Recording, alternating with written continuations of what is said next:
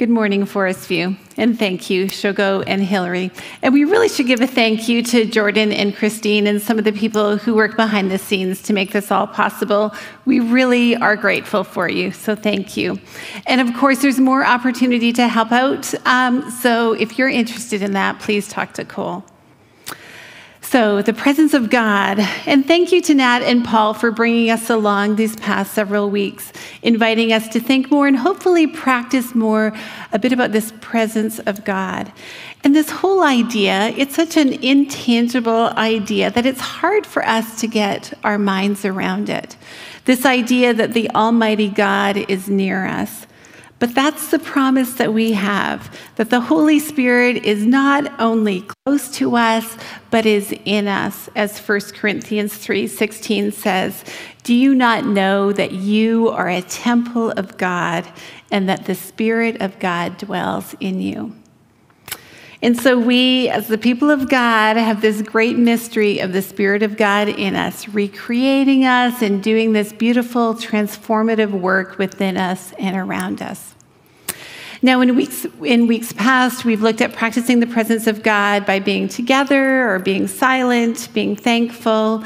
Then last week, we talked about communion and how celebrating this simple feast can help us practice the presence of God.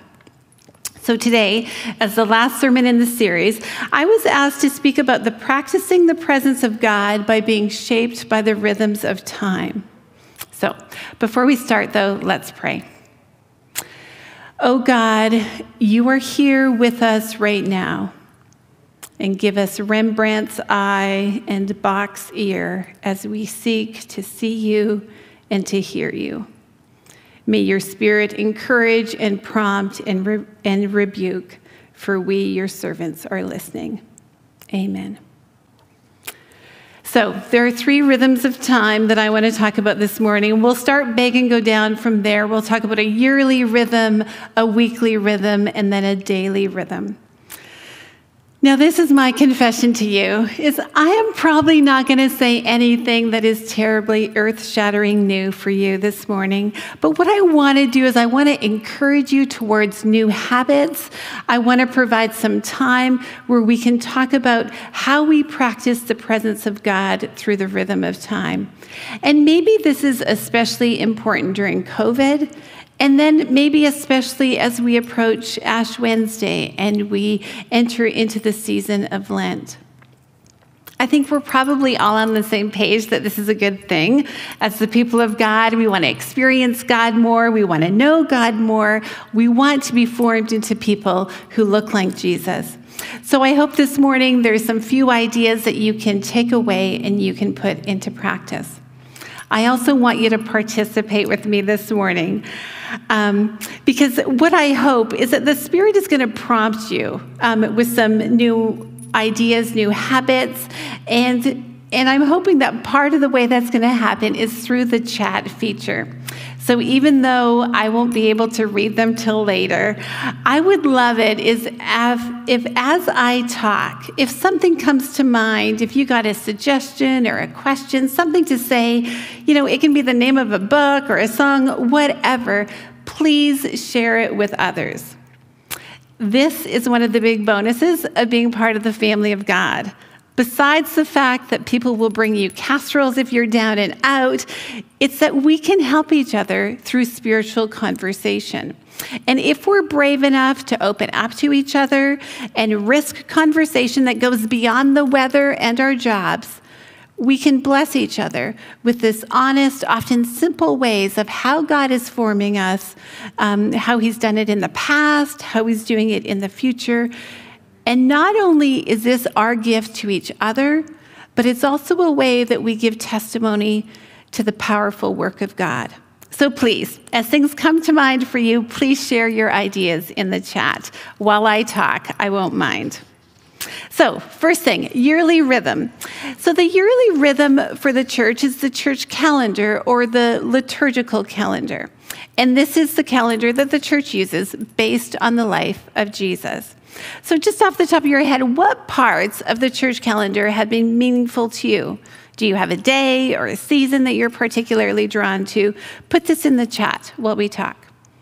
So, Christmas and Easter. These are the two big pillars of the church calendar. We've got the birth of Christ, and then we've got the death and resurrection of Christ. After that, we have Pentecost, which is 50 days after Easter, and this celebrates the coming of the Holy Spirit and then the birth of the church, which then leads into ordinary time. So we've got some big days in the church calendar, like Christmas and Easter, and their corresponding seasons, which are Advent and Lent. And then we have all this ordinary time that kind of goes from the end of May to the beginning of December when Advent starts again.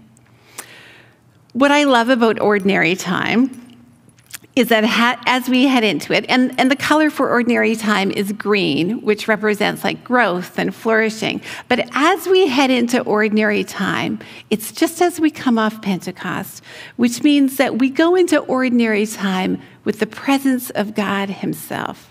The Spirit of God is with us, is in us, actually the Iona community in Scotland has taken an ancient Celtic symbol for the, for, the, for the spirit, which is the wild goose. So maybe this is appropriate for Canadians as well.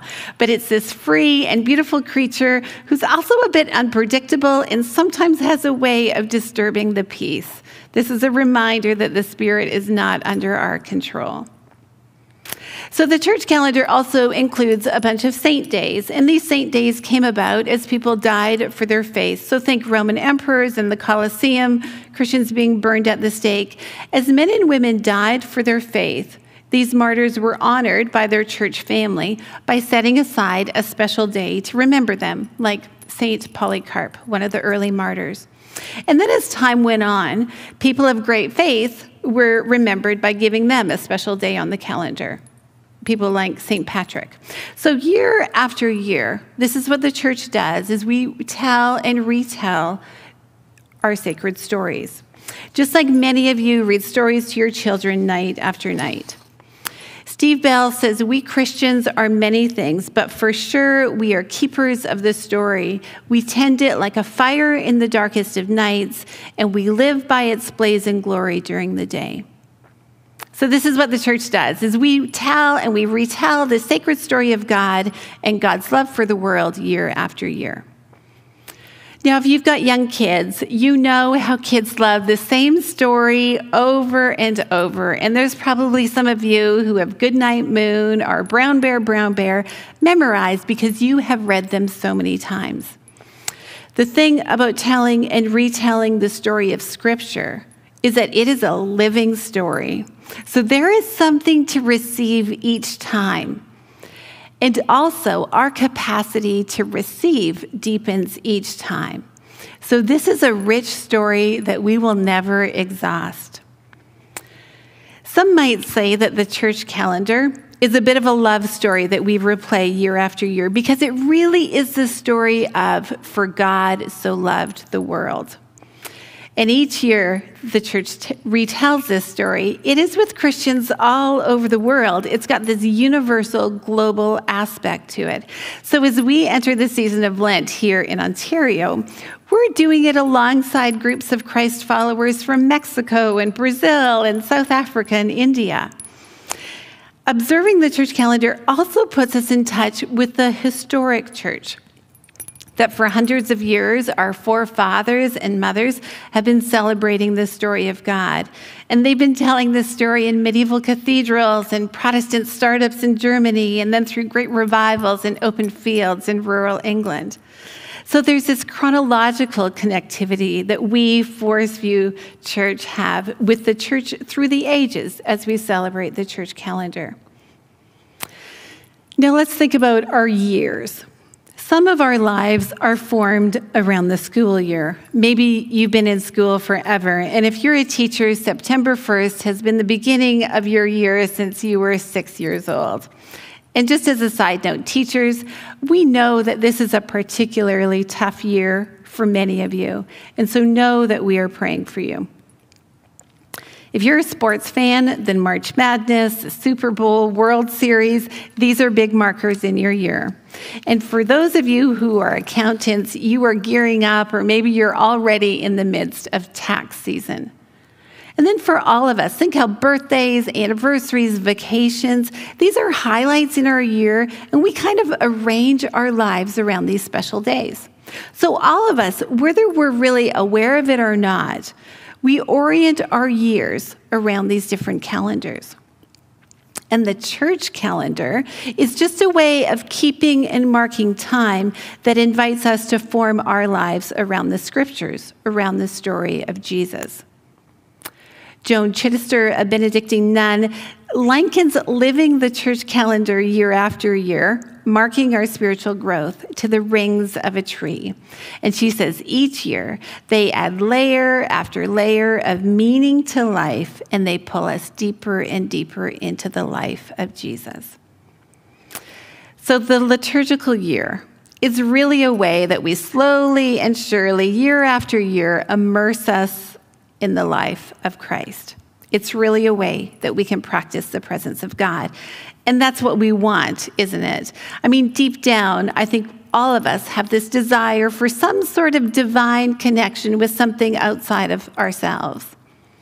Charles Taylor, the philosopher from Montreal, who writes about our secular age, says even if, as a society, we don't really believe in religion, we do have this sneaking suspicion that our world is haunted that there are these intimations of transcendence that make us pause and we think that there's got to be something beyond just what we see. And as Christ followers, we know for sure that there is more than meets the eye. The scriptures give us the true story of the whole world. And by immersing ourselves in this story, we get to know God and at the same time ourselves to grow in the grace and knowledge of our Lord and Savior Jesus Christ. This is 2 Peter 3:18. And then in Philippians 3:10 which says, "I want to know Christ, the power of his resurrection and to participate in his sufferings." And as Jesus followers, we want to know God. We want to be transformed. Um, and so observing the church calendar year after year, it's not an exercise in piety. It's not like walking through a museum each year where we remember these past historic events, but it's a guide to actually knowing God, to practicing the presence of God. God is with us, God is for us, God is in us, and God through us. So, if there are ways that observing the church calendar have been meaningful to you, please share those in the chat. If there are days or seasons that have formed you as a follower of Jesus, please Put that in there. The great thing about the church calendar is that we get to visit all the parts of the story of Jesus each year. We get to read the whole of Scripture. We can't just stick to our favorites or ignore the parts that we don't like. But each year, as we read the Scriptures, we follow the life of Jesus from birth to death to resurrection to the birth of the church. And right now in the liturgical calendar, we are entering the season of Lent this week, and we will walk with Jesus to the cross. So that's the, the, the yearly rhythm of time. Let's take a look at the weekly rhythm of time. Remember the Sabbath day by keeping it holy. Yes, one of the Ten Commandments. Sundays or the Christian Sabbath are like mini Easters. Once a week, we're to gather together and remember that Christ indeed lived and died and rose again. This is the very essence of our faith that death does not triumph, that evil cannot prevail, and that the death of the Spirit is not final, and that Jesus lives again. Wallace, a liturgical the- theologian, says that Sunday is the heart of the liturgical year because this is our opportunity to meet with the risen Christ in worship. So, Sunday is the Lord's Day, and it immerses us in the good news of Jesus. It strengthens us during dark times. It, it, helps us continue our own journeys to the cross and to trust that the resurrection is the will of God for all of us. Someone once said that Sunday is all about holy leisure. And when I think about what Jesus said in Mark 2, where it says, the Sabbath was made for man, not man for the Sabbath, I can't help but think that keeping the Sabbath is more than just one of the Ten Commandments, but it's this invitation. The question is, is how do we observe the Sabbath? How do we set aside this day as the Lord's? And what things can we do to remember that Christ lives indeed and so shall we. Now, the Sabbath is one of those things that I grew up. Um, it was it was a set apart day, mostly in terms of things that we did not do. It really was a ceasing from work, but probably not so much celebrating the rest of God. So I'm going to talk a bit about my own Sabbath keeping, but I want you to talk online about your Sabbath practices. Tell us what you do or what you've done in the past to practice the presence of God once a week on Sundays.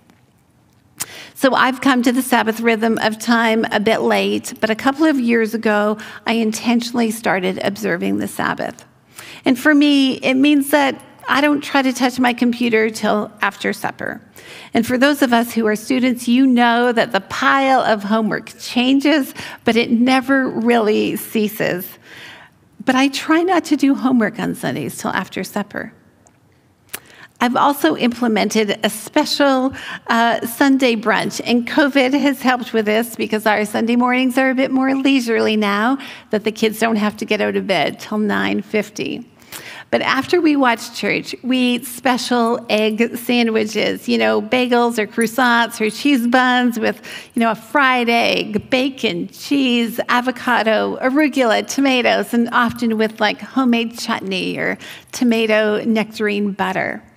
But these are deluxe breakfast sandwiches. And to me, it's a reminder that God is good. He gives good things. And this is who God is, the good giver. And so we eat and we enjoy and we thank God. When I stopped working on the Sabbath, and hasn't COVID allowed work to somehow take over our whole lives in a way?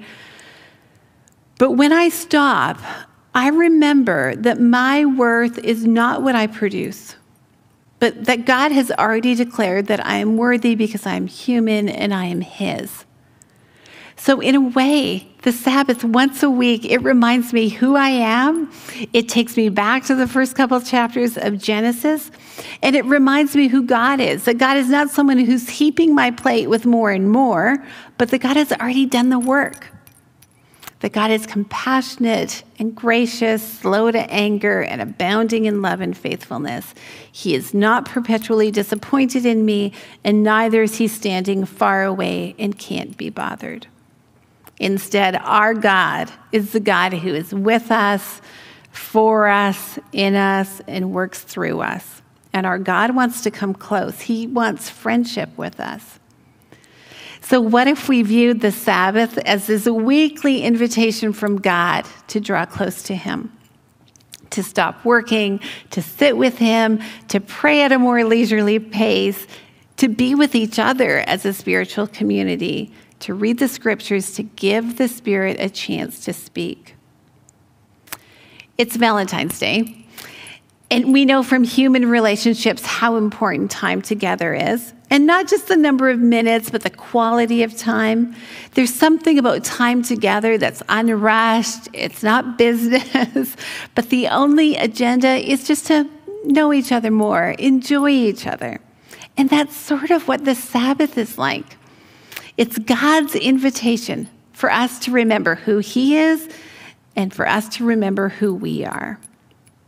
And even though sin has been this ugly, destructive force of death, the Sabbath reminds us that due to the resurrection of Jesus, life is the final word. Okay, last rhythm of time, daily rhythm. How do we practice the presence of God in our daily life? And I think there's something about morning and evening habits that we as the people of God need to be attuned to. Annie Dillard says that how we spend our days is how we spend our lives. So there's something about how we spend our everyday lives that is important. Psalm 92 2 says, It is good to praise the Lord and make music to your name, O Most High, proclaiming your love in the morning and your faithfulness at night. So just take a minute and think about your daily routine. Think about what you wake up to, how you start your day, to like how you finish your day. Um, what, you know, how do you go to bed at night? Lamentations 3 22 23 says, Because of the Lord's great love, we are not consumed, for his compassions never fail. They are new every morning. Great is your faithfulness. Now, those are good words to wake up to, aren't they? There's something about a daily liturgy that reminds us that God's love for us is not a general sort of love, but it's a particular love. And our ordinary lives and the way we wake up and go to bed actually matter to God. And it, this is where the grand story of God kind of intersects with our ordinary lives.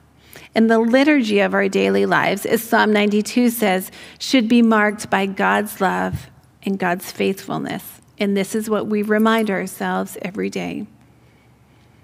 There's a poem, prayer by um, Daniel Ladinsky, who, inspired by Francis of, of Assisi, says this.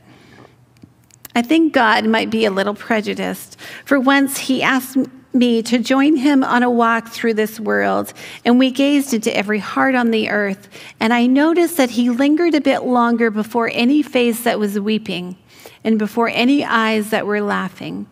I have come to learn God adores his creation.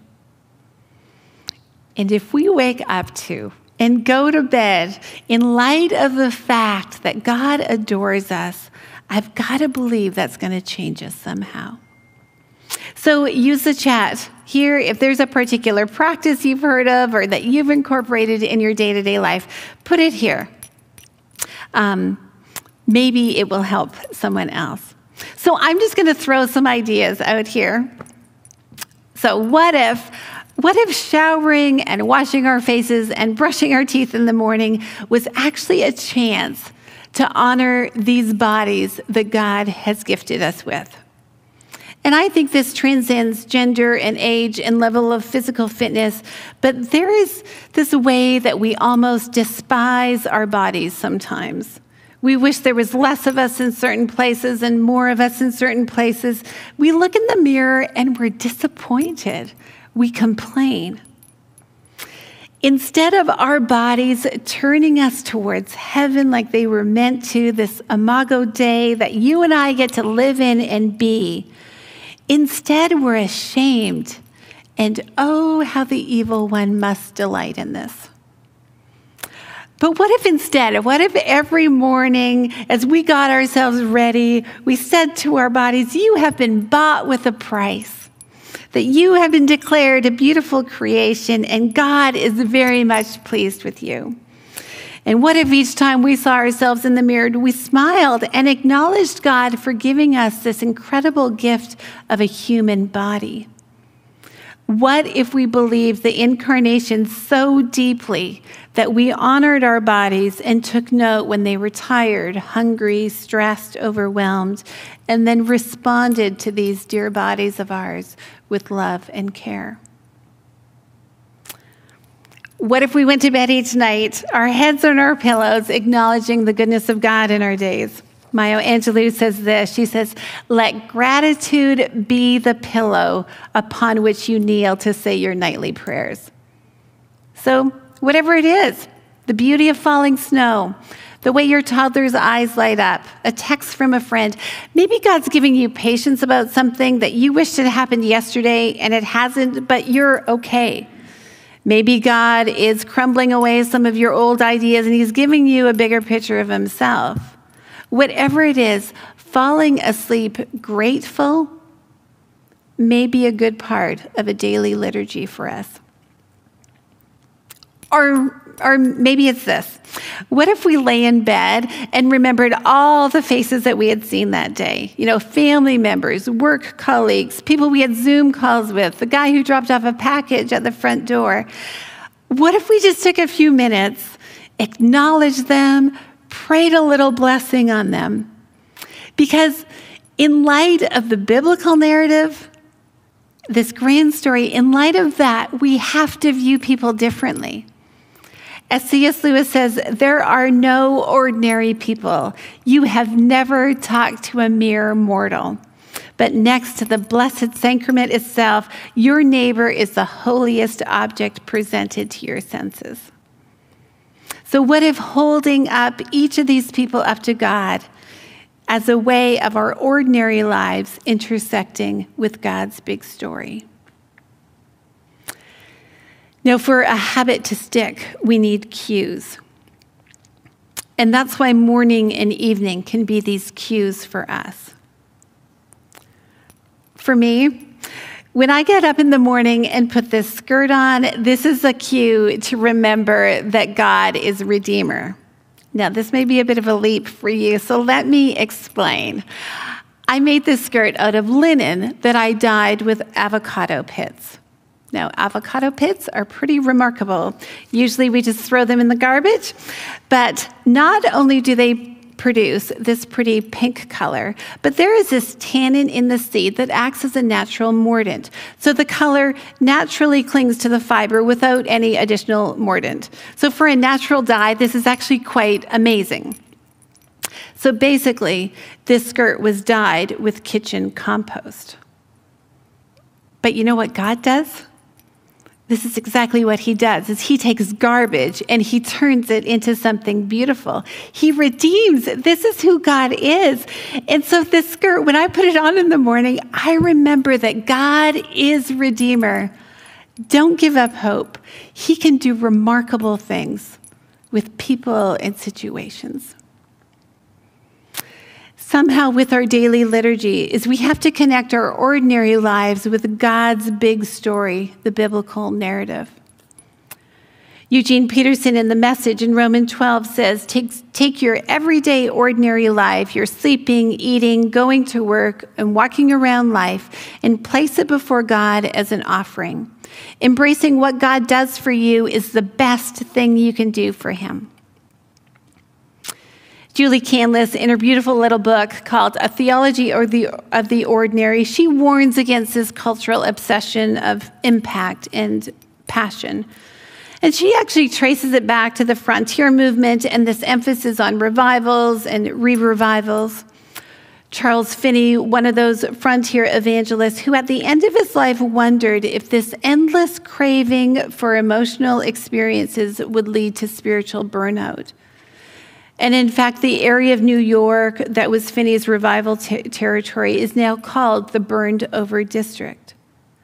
So instead of this emphasis on the spectacular, Canlis encourages us to recover the holiness of ordinary life. And looking back to Adam and Eve, their requirement was their ordinary existence, and it was to be characterized by gratitude independence. And this was their daily worship. This is what God desired. So, how do we arrange our own ordinary lives so that they are characterized by gratitude and dependence? So, what does liturgical time do? What does observing the church calendar or the Sabbath or morning and evening times with God do? I think it reminds us that this is just one dimension of time that we experience here. And it raises our sights above the dailiness of life to the essence of life. Liturgical time gives meaning to our days, our weeks, our years. We know that hopeless feeling that nothing matters. We get out of the bed in the morning and we think, who cares? Why? What difference does it make? But by living into the rhythms of time with some sort of liturgy, we are given meaning and purpose. And we are reminded that we are made by the great Creator and that our lives have meaning and they matter. The thing is, is that we can know good things we can agree on good things. Like, yes, of course, the church calendar, the Sabbath, the daily liturgy. Yeah, it makes sense that we want to be the people God made us to be. We want to enter this other dimension of time and let the story of God recreate us. But motivation isn't enough. Like just aspiring to those things isn't actually going to get us that far. The desire to change is the beginning, but we can't stop there. What we need are habits that are going to form us over time. Habits that allow time and space and the opportunity for the Spirit of God to change us. The word liturgy comes from two Greek words that join together to mean the work of the people. So, whatever our daily, weekly, yearly habits are, this is our liturgy. This is our work. And these three habits of time daily habits, weekly habits, yearly habits this is what can connect our ordinary lives to the grand story of God, and that little by little, we can live into this story of death and resurrection through the power of the Spirit. By practicing this liturgical approach to our days, weeks, and years, our lives intersect with the life of Jesus. We walk with Jesus through all the details of his life, and in some mysterious way, Jesus walks with us in ours. And this is the way that the life of Christ continues to live here on earth, is that it continues in us. So all of a sudden, our little ordinary individual lives matter because of the incarnation, because Jesus lived the very life we live. So there is something that is eternally worthwhile and of lasting importance about the way we spend our days, our weeks, our years. Now, placing our stories into the larger story of God's purposes grants us both dignity and humility. It is a gift. But we have to enter into that mystery. We have to pray our way into it, think our way into it, live our way into it. Keeping time with God is this intersection of eternity and time as we know it. And our hours, our days, our years become meaningful and purposeful because by some mysterious grace, the Christ who lived in history and the hope of the Christ who will return in glory is somehow present in our present experience. Praise be to God.